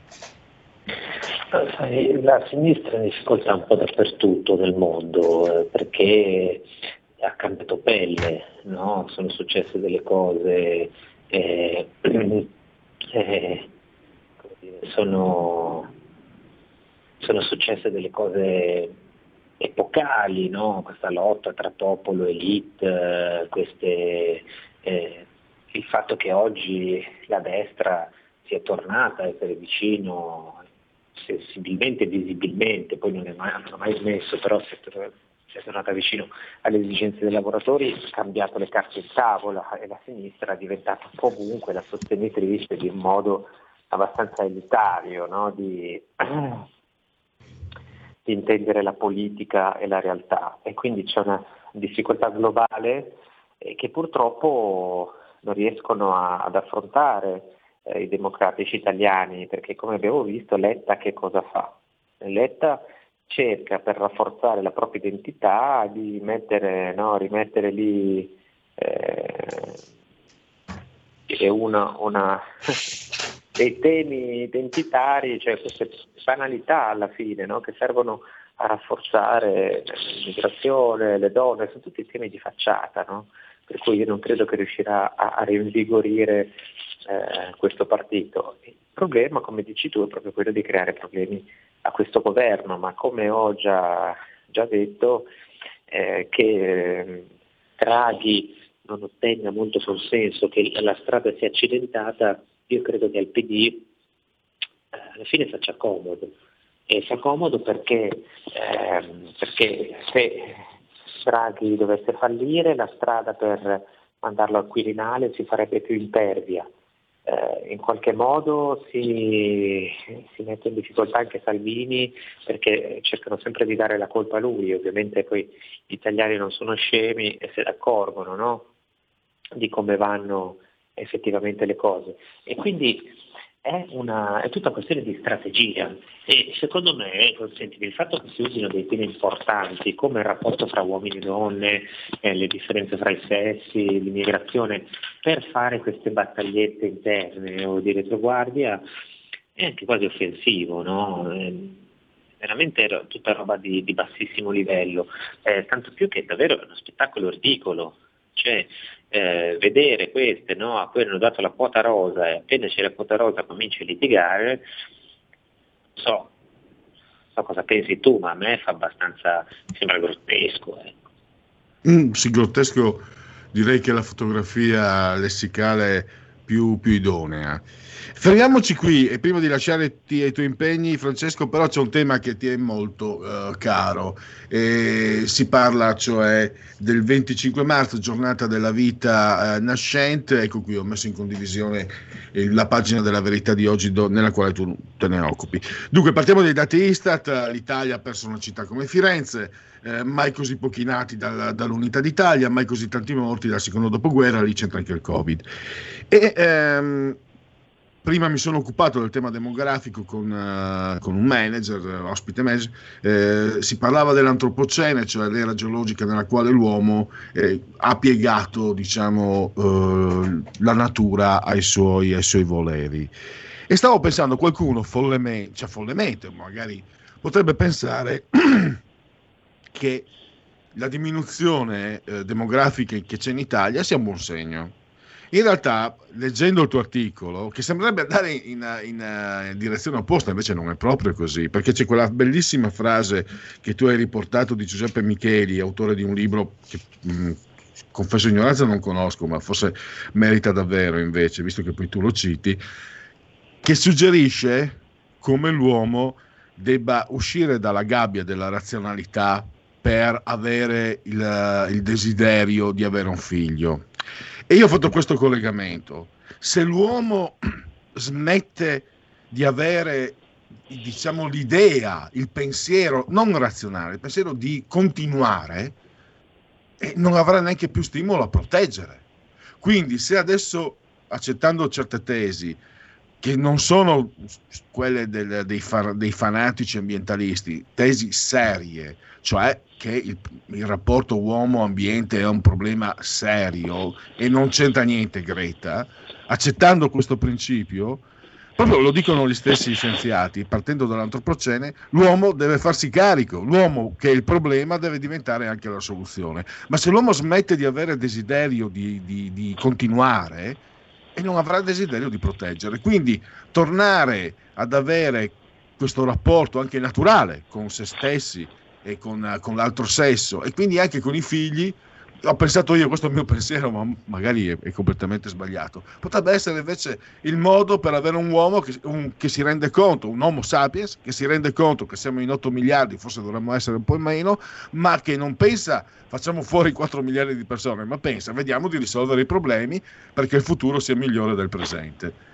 Eh, un pensierino un po' magari un po' scolastico, però mi ha fatto venire in mente leggendoti, messo perché ah, dovevo affrontare due temi apparentemente non concilianti, eh, anche se meno distanti di quel che sembrava. E ragionandoci sopra, io sono arrivato a queste conclusioni. Volevo. Ah, 25 marzo, intanto partiamo da qui, eh, giorno della vita nascente.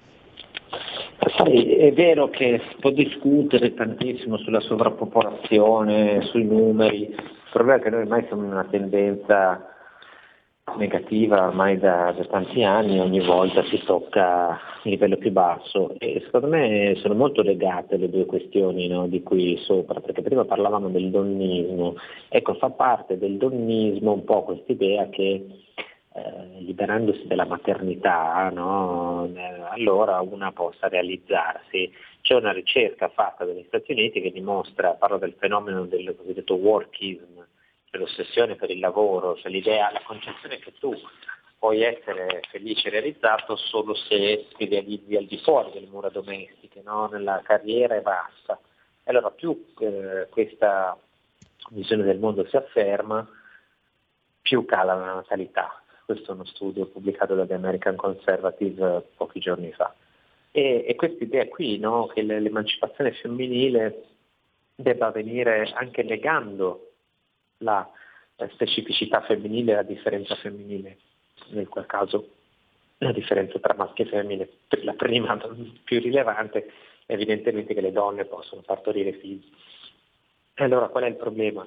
Anche qui il problema è di cambiare un po' l'ideologia, cioè eh, io penso che se uno non vuole avere figli non li debba avere, insomma, nessuno lo può obbligare, eh, però la demonizzazione costante di vedere i bambini come una, un impedimento, alla fine ci sta danneggiando. Io personalmente credo che i pericoli della sovrappopolazione siano eh, in realtà, ne abbiamo parlato per tanti anni, in realtà siano molto minori e, e, che, e che in realtà il rischio che il mondo si sovrappopoli non ci sia, anche perché poi le tendenze sono negative dappertutto eh, sinceramente dubito che si riuscirà a invertire la tendenza. Io auspico una giornata della vita nascente proprio per quello, per parlare delle problematiche della, della, natalità, ma anche per cambiare un po' visione del mondo, cioè per uscire da questa visione un po' mercantilista della vita, per cui devi fare solo quello che ti conviene, come dire, economicamente. E di fronte a questo è, è evidente che i, i, figli, di fronte a certe, a certe ragioni economiche, non non possono averla vinta, no? Anche perché certe volte si pensa di essere liberi di scegliere, in realtà scegliamo quello che ci impone qualcun altro. Pensavo proprio a questo fatto. Io ho già detto altre volte la mia posizione sui bambini, eccetera, per carità, eh, sono fatti miei comunque e non dovrei approfittare del microfono. Detto questo, però, anche con le mie posizioni mi rendo invece molto conto che anche sul fatto dei figli, del decidere di averne o di non averne, crediamo di essere liberi, ma, sono, ma, in realtà seguiamo quello che magari il sistema ci impone, quello che un certo tipo di pensiero ci impone. E forse, eh, seguo il tuo articolo Francesco, la tua citazione di Micheli, e forse uscire dalle gabbie della razionalità ci permette di riavvicinarci di, di più a, a, noi stessi, nella nostra essenza e quindi nella nostra autenticità. Cioè, guarda, penso che sia vero questa cosa, cioè, non è che uno deve fare una scelta scriteriata, mettere al mondo 50 bambini se poi non è in grado di mantenerli. Semplicemente noi ragioniamo sempre in termini di prospettive economiche, non facciamo delle scelte economiche come, come al mercato io scelgo questo come se scegliessi tra una mortadella e un prosciutto, no? Invece no, invece ci sono delle altre ragioni che non siano la mera razionalità economica nella vita, ci sono cose che vanno oltre, tra cui appunto l'importanza della comunità, della famiglia, del, di questo dono che sia stato fatto della, della vita che nasce, e che a volte è imprevedibile, è un mistero, nel senso vero della parola, tu dai vita a un altro individuo ma non sai chi è, cioè, è una cosa veramente più grande di noi, in cui noi troppo spesso secondo me riduciamo a una questione di piccoli calcoli di, di giornata. E quindi secondo me un cambio di mentalità serve, eh, serve tanto quanto dare più soldi a, alle famiglie che già hanno che giocano i bambini, quindi spero che la giornata si faccia e spero che serva non solo a farci fare un po' più di figli, ma a, come dire, a cambiare un po' la visione del mondo, che non riguarda, è uscire un po' da questo neoliberismo così freddo e disumanizzante e a riportare un po' di umanità nel discorso. Chiudiamo con queste parole il collegamento allora con Francesco Borgonovo, grazie davvero e risentirci a domani Francesco. Grazie, grazie a voi, ci sentiamo domani. Bene, adesso abbiamo sei minuti. Allora io direi di rimanere sul solco della tradizione. Noi oggi siamo in, uh, aperti come punto politico fino alle 17. Dopo le 17 giustizia è fatta con Alessandro Morelli. Abbiamo la rubrica del, stavo per dire il mai più senza, reminiscenza del passato, qui Parlamento, abbiamo Segui la Lega, abbiamo Dite la vostra che io penso la mia Giulio, con la sigla 5 minuti di genetriaci, in modo da chiudere per non, per non farti sforare e quindi farti sbagliare per colpa mia, ce la facciamo secondo te? La verità è che sono cattivo, ma questo cambierà. Io cambierò. È l'ultima volta che faccio cose come questa. Metto la testa a posto, vado avanti, rigo dritto, scelgo la vita. Già adesso non vedo l'ora. Diventerò esattamente come voi. Il lavoro, la famiglia, il maxi televisore del cazzo, la lavatrice, la macchina, il CD e l'apriscatole elettrico. Buona salute, colesterolo basso, polizza vita, mutuo, prima casa, moda casual, valigie, salottoli tre pezzi, fai da te, telequiz, schifezze nella pancia, figli, a spasso nel parco, orario d'ufficio, bravo a golf, l'auto lavata, tanti maglioni, Natale in famiglia, pensione privata, esenzione fiscale, tirando avanti, lontano dai guai, in attesa del giorno in cui morirai. Genetriaci, ricorrenze e commemorazioni del nono giorno di Germinale. Oggi per i gregoriani sono 277 giorni che mancano alla fine. Per tutti un lunedì, lunis 29 di marzo, anno domini 2020-2021. 1139, ufficializzazione dell'ordine templare, 1946. La Piaggio lancia sul mercato la Vespa e la bellezza gliene renda merito. Eh, io sono de un vespista, eh, sono un vespa, scusatemi, io sono un vespista, anche se ormai non so più, però quando vedo una vespa. Ah, allora, genetriaci, Castruccio Castracani, che è un condottiero italiano, il che mi fa venire in mente che la lezione di amici miei è quella di base l'Italia, eh, se vuoi accettare l'Italia, l'unico modo di non prenderla sul serio, altrimenti Castruccio Castracani sa prendere sul serio ti viene da ridere. Antonio Cardarelli, che um, un molisano, medico patologo, l'ospedale di Napoli porta il suo nome, Otiero Otieri, scrittore e traduttore. Eh, Gir- Mario Girotti, Terence Hill in arte, nato a Venezia, papà umbro, mamma tedesca, il grande Godfrey Reggio, la quadrilogia eh, con la colonna sonora di Philip eh, Glass, Polani Cazzi, eccetera, eccetera, nomi indiani, nativi americani. Eric eh, Idol, eh, i Monty Python, è Evangelos uh, Patanasiu, Vangelis, Blade Runner, Momenti di Gloria, il fotografo non solo moda Bruce Weber, eh, giocò nella Lazio dello scudetto del 74, Maestrelli e Chinaglia, Garlaschelli, grande mo- musicista guineano Mori Cantè, morto recentemente, la cora, lo strumento, e un uh, giocatore tedesco che solo dal nome ti metteva sull'attenti, Rainer Bonhoff, ai mamma mia, eh, per alcuni è stato forse il più grande eh, pugile di tutti i tempi, ma non è stato dato di vederlo alla prova perché essendo cubano è sempre rimasto dilettante, infatti ha vinto credo tre ori olimpici. Teofilo Stevenson, poi Amish Campbell in Braveheart, Brendan Gleason, eh, que- un'attrice che so che Giulio Cesare Carnelli, adesso non so se è impegnato con, con la regia, Annabella Sciorra. È una bella sciorra, è proprio bellissima. Jungle Fever, ce la ricordiamo, ma non solo poi anche in un Copland, un film minore. Elena Barrucchieri, in arte Elena Sofia Ricci, quindi restiamo dalle parti della bellezza direi.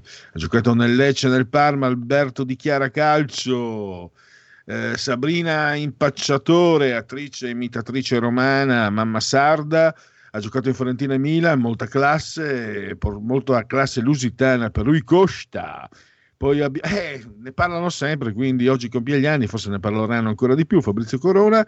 E poi balzò le cronache per un difetto, per un vizio, per un guaio, la cleptomania, ma è stata anche una grandissima eh, tennista, ha vinto tre Open, eh, quindi tre slam. Eh, Jennifer Capriacci, Pensate che il papà è di Brindisi come Flavia Pennetta, quindi ascoltatori brindisini, datevi un'occhiata in giro, ci sono ragazze che giocano a tennis, se, se, ci sono ragazze che non giocano a tennis, fatele giocare perché poi vanno a vincere gli slam e diventano fortissime. Evidentemente avete, quel, avete dei vostri cromosomi, avete quel, quel genere lì.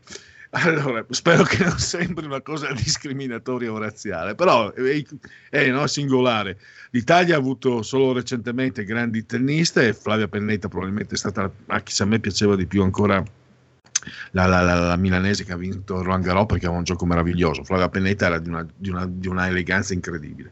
E Jennifer Capriati, il papà di Brindisi. Quindi basta così. Eh, intervallo, tra pochi minuti riprendiamo con dite la vostra che io penso la mia.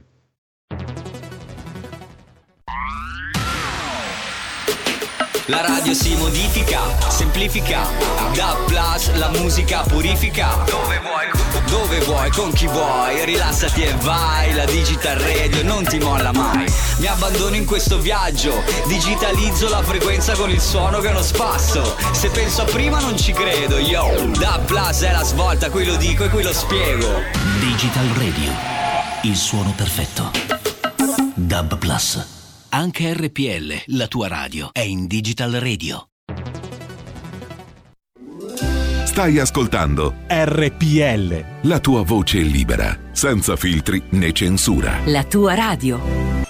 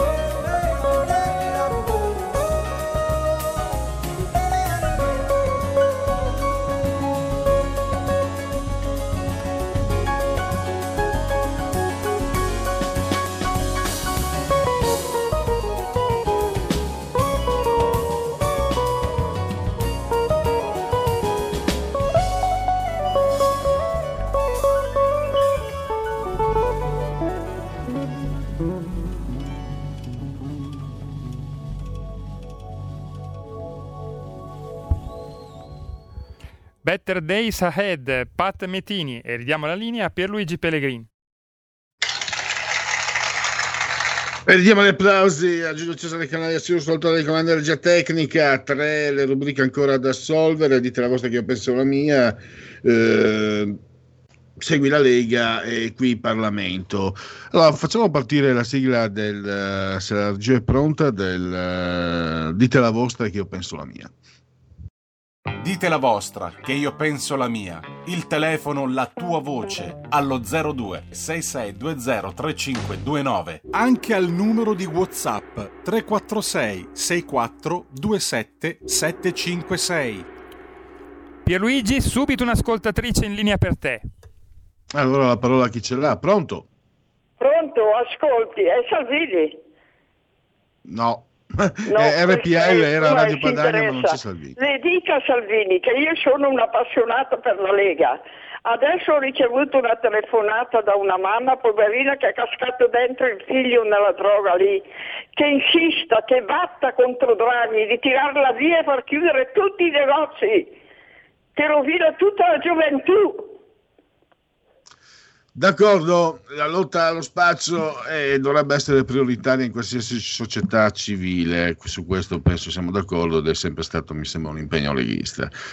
Diciamo, scendiamo più su, su diciamo, temi meno, meno, drammatici, anche se parliamo di, una, di un partito che invece sulle droghe tendenzialmente ha sempre lasciato la porta aperta, cioè il PD che vede i suoi protagonisti eh, litigare. Quindi qual è il...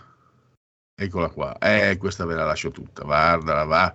Vio di Laliccio, Vio di Lalicumo. Allora, il... Poi altre due. Traccia di... Beh, fammi leggere la traccia almeno. Deborah Serracchiani e Mariana Mandia si stanno scannando in pubblico per il posto di capogruppo del PD a Montecitorio. Io ho messo lì quattro pensieri. Quote rosa shocking. B. Come si deve dire? Capogruppa, capogruppa, capogruppo o presidente? C. Cosa c'è di strano? Tre settimane fa il PD faceva schifo anche al suo segretario Nicola Zingaretti. D. Certo che si vede proprio lo stile di Enrico Letta. E. Scusate, ma con le risate di Matteo Renzi in sottofondo non si riesce a capire niente. Pronto? Buonasera signor Pellegrini Lisetta.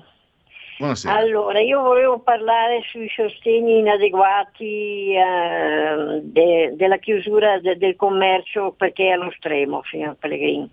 Eh, perché secondo me l'annuncio del governo no, che ha abolito le zone gialle in Italia fino a maggio ha fatto di nuovo montare la rabbia dei commercianti già obbligati a rinunciare allo shopping di Pasqua. Ehm, la permanenza in zona rossa è stata una decisione che pesa sulla fiducia di molti imprenditori. Si chiedeva un cambio di passo che non è arrivato. L'impressione dei commercianti, secondo me, è di essere rimasti soli ed isolati. Nonostante tutte le loro proteste sono rimasti inascoltati. Le imprese chiedono di tornare a lavorare perché hanno interi settori stremati, senza contare, signor Pellegrini, anche la difficoltà psicologica che coinvolge gli imprenditori stessi e tanti lavoratori in cassa integrazione.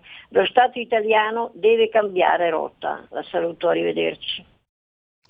Grazie, noi, eh, tu interrompimi pure Giulio se ci sono telefonate, anzi non è interrompere, segnalami che non è interrompere visto che la rubrica ha questo senso.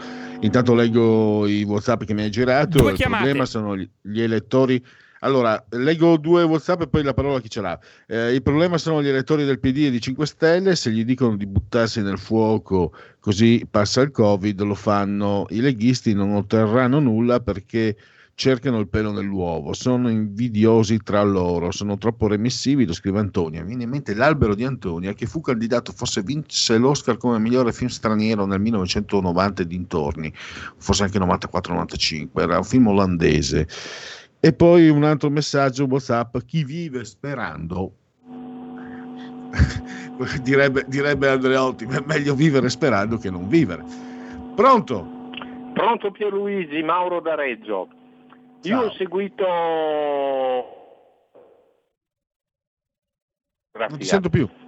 Effettivamente Mauro, il discorso è una cosa che io ricordo, io ho 65 anni, ricordo che eh, questa cosa qua venne fuori già all'inizio, alla fine degli anni 70, era sempre dichiarata come eh, oggi eh, l'uomo consuma un pianeta e mezzo e non era compresa o, o non è mai stata compresa. Prendi anche le parti dal presupposto anche che la demografia non è che si è sviluppata a livello lineare, ha avuto un'esplosione del 400% alla fine dell'epoca coloniale in Africa, per cui da 270 milioni sono diventati un miliardo e cento. Ed è avvenuta totalmente nel, nel, nell'Asia meridionale, per cui noi ci troviamo uno scompenso che è totale e per quanto riguarda il lavoro, io ti dico, nel 2000 2 miliardi e mezzo di persone che vivevano di un'agricoltura di sussistenza in, in Indonesia, eh, Cina, India, così, si sono messi a lavorare, per cui per noi sarà sempre, eh, si ridurrà sempre e costantemente la cosa, non ci sono problemi. Tieni conto anche solo di una cosa, che negli ultimi sette anni l'Italia ha perso il 50% della sua possibilità idrica. Stiamo andando incontro a quelli che sono una desertificazione e delle carestie bestiali, perché le risorse naturali per 8 miliardi di persone non sono sufficienti. Ciao. Grazie Mauro, non so se c'è un'altra telefonata. Eh, Sì, sì, sì. Prego, Sì, sì. pronti? Eh, sì, sì, ci sono io. Potevo mancare. Prego, ciao. senti? Ah, ciao. Sì, sì, ti sento, ti sento, ciao.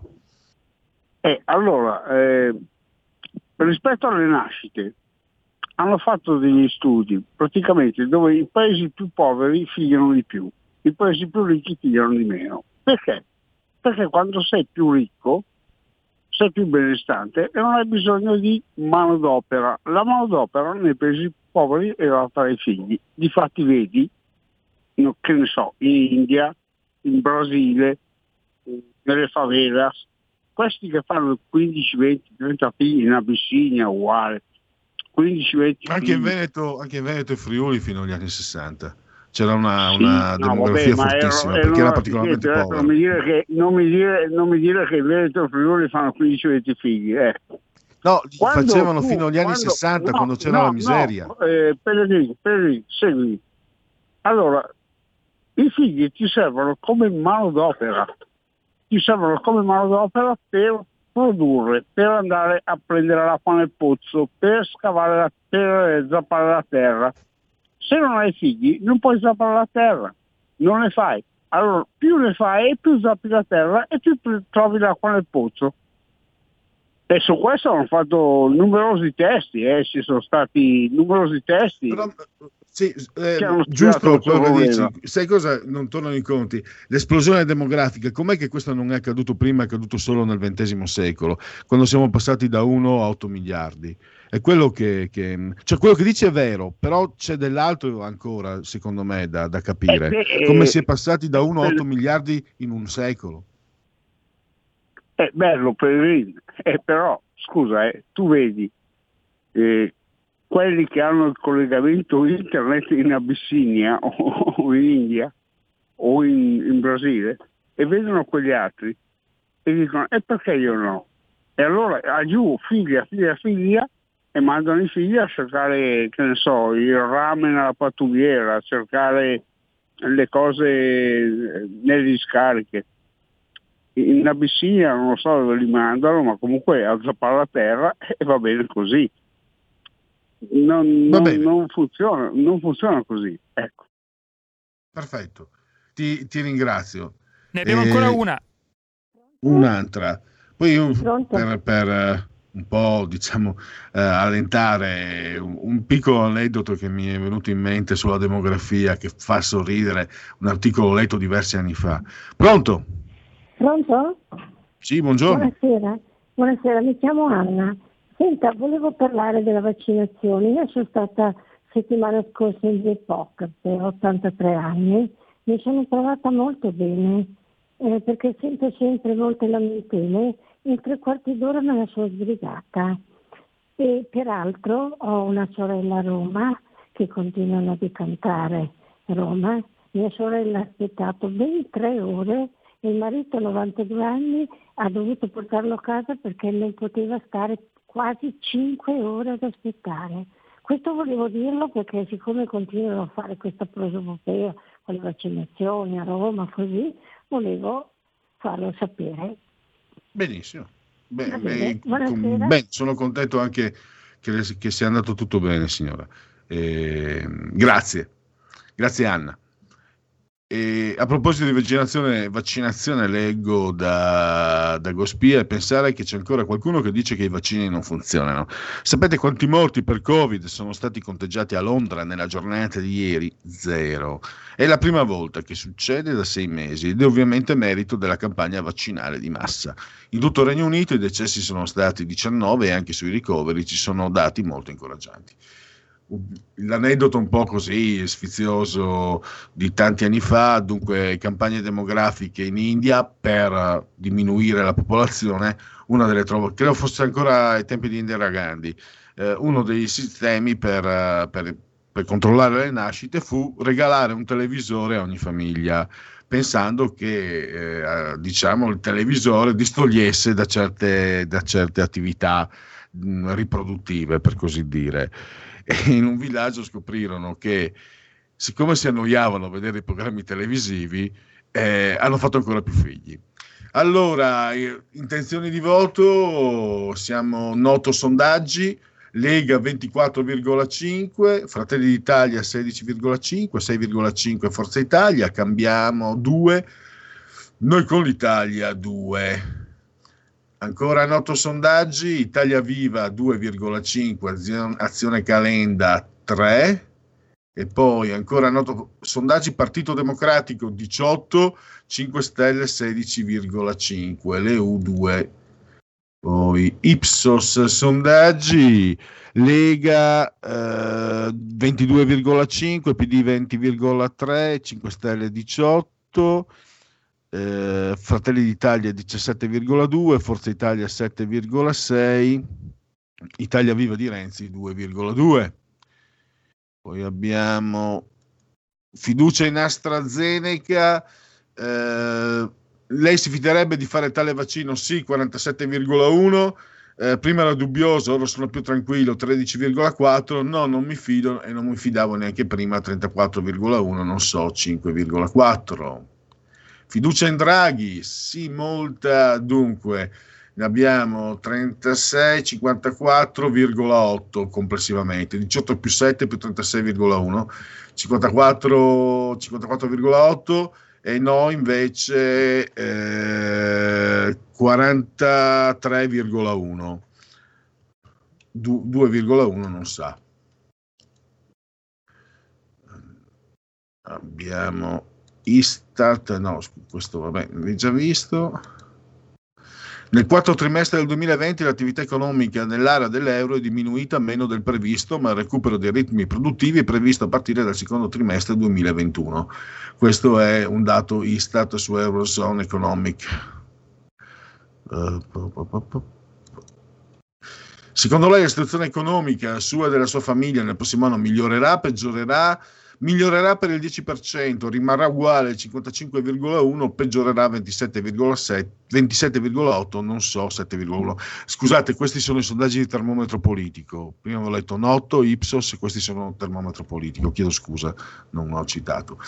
La situazione economica eh, sarà della sua famiglia peggiore, migliore 4,3, uguale 61,4, peggiore 33,9 questo era per la famiglia, prima invece era eh, per se stessi. Intenzioni di voto termometro politico 23,3 la Lega, 19,4 il PD, 18,5 Fratelli d'Italia, 15,6 5 Stelle, Forza Italia 6,4, Azione Calenda 3,2, Italia Viva di Renzi 3,1. La campagna vaccinale, mh, qual è la causa della lentezza dell'Unione Europea per il 33,3, delle aziende farmaceutiche 19,5, del governo nazionale 19,7, delle regioni 20,4, di nessuno in particolare 3,7 non sa il 3,4. E poi questo sondaggio Tecne, eh, commissionato da Dire, dall'agenzia Dire, Lega 23,2, PD 18,3, Fratelli d'Italia 17,8, 5 Stelle 16, Forza Italia 10,3, Azione Calenda 3,1, Italia Viva 2,2. E poi i leaders, la fiducia, Draghi 57,8, Meloni 40, Conte 35,2, Salvini 33,2, Letta 28, Berlusconi 27,5, Speranza 24, Bonino 21,3, Calenda 17,3, ultimo retrocesso Matteo Renzi col 10,9. E direi che con questo possiamo concludere, fammi dare solo un'occhiata alle aperture delle nostre agenzie Lansa.it, vaccino Johnson Johnson arriva in Italia dal 16 aprile. Il vaccino monodose Johnson Johnson in Italia dal 16 aprile, anche l'apertura del Corriere.it, dai picnic ai negozi, cosa si può fare nei giorni 3, 4, 5 aprile. E poi da Gospia avevo visto, guarda, che fa il dispettoso, eh, su, è una notizia, diciamo così, letteraria, lo strega vince Ciabatti per demerito, più che un romanzo il suo è una bara senza maniglie, non se ne esce vivi. Il critico Giampaolo Serino, scatenato sul premio, Picca meritava di entrare nella cinquina, ma lo strega dominano logiche editoriali e commerciali e poi eh, i premi sono per i cavalli, non per gli scrittori. Le bordate Nicola La Gioia, Michela Murgia, gli amici della domenica, addetti ai favori più che ai lavori. Se poi loro sono della domenica, immaginati cosa viene fuori con quelli del lunedì. E allora segui la Lega prima di qui Parlamento. Segui la Lega è una trasmissione realizzata in convenzione con La Lega per Salvini Premier. Pollice su! Di lui mi fido, Matteo Salvini, e sullo sfondo Matteo Salvini con il pugno forza legaonline.it, scritto legaonline.it, potete anche iscrivervi oltre che aggiornarvi, 10 euro pagabili attraverso PayPal senza nemmeno essere iscritti a PayPal, eh, il codice fiscale, i dati e poi vi verrà recapitata la magione per via postale, la tessera Lega, Salvini, Premier e andiamo all'elenco completo degli interventi invece leghisti eh, alla radio e alla tv. Allora, Radio Cusano TV, questa sera alle 21, Silvia Sardone, europarla- europarlamentare leghista. Sempre questa sera alle 21.30 potrete vedere e ascoltare Quarta Repubblica, la trasmissione, Rete 4, l'emittente, il parlamentare Lorenzo Fontana.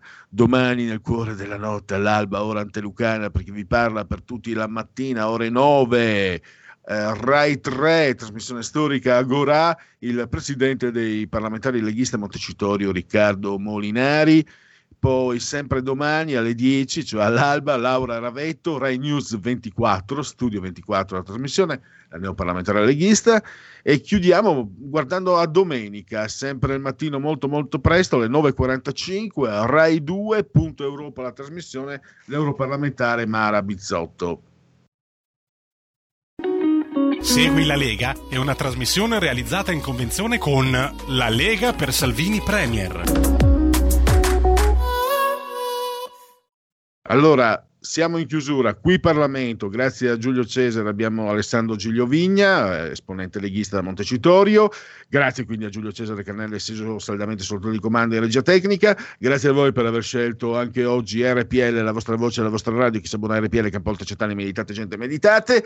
Dopo le 17, mi raccomando, eh, giustizia è fatta con Alessandro Marelli. Alle 17.30, areo di servizio con Matteo Furia e poi tutta la programmazione. Quindi buon proseguimento e grazie per averci scelto anche oggi. Qui Parlamento. Onorevoli colleghi, allora Presidente Draghi, una Europa di luci e ombre, quella che vediamo in questi mesi. Notiamo che il governo e lei Presidente Draghi sta assumendo molte posizioni della Lega e di questo ovviamente ne siamo contenti. Sui vaccini l'Europa ha sbagliato. Come dice Matteo Salvini qualcuno dovrà pagare in EMA e nella Commissione, ma ora pensiamo a vaccinare più italiani possibili. Bene il blocco dell'export dei vaccini, bene produrre vaccini in Italia, ci vuole equità nella distribuzione fra i vari paesi, quindi parliamo intra Unione Europea, Bene la linea dura con le case farmaceutiche. Allora, signor Presidente Draghi, come ha detto lei, o l'Europa cambia marcia o l'Italia inevitabilmente, pensiamo anche gli altri partner europei, faranno da soli. Sui vaccini, come dice il segretario della Lega Matteo Salvini, sui vaccini non c'è geopolitica. Parlare con tutti, prendere più vaccini possibili ovunque. Sui vaccini quindi non c'è geopolitica, su tutto il resto sì. L'Europa nell'asse atlantico, sempre, come dichiarazione di principio, ma anche nei fatti. L'Unione si è finalmente mossa nei confronti della Cina e alcuni temi tabù trovano finalmente uno spazio di dibattito. Alla fine della pandemia chiederemo a OMS e alla Cina di ammettere le loro colpe e le loro responsabilità alla fine della pandemia. Ora pensiamo a vaccinare. Un anno di emergenza ha spostato le posizioni di Bruxelles su posizioni tipiche della Lega e di chi vuole un'Europa più vicina ai cittadini. L'idea che l'austerity è l'unica strada è un'idea che si è rilevata sbagliata. Oggi parliamo di investimenti, parliamo di una revisione importante del patto di stabilità e parliamo della possibilità di dare aiuti di Stato. Il nostro obiettivo è che questa sia la linea della nuova Europa. Su questo con lei siamo franchi e su questo con lei siamo chiari. L'abbiamo scritto nella risoluzione e di questo diamo a lei mandato già da questo vertice. Qui Parlamento. Avete ascoltato il punto politico.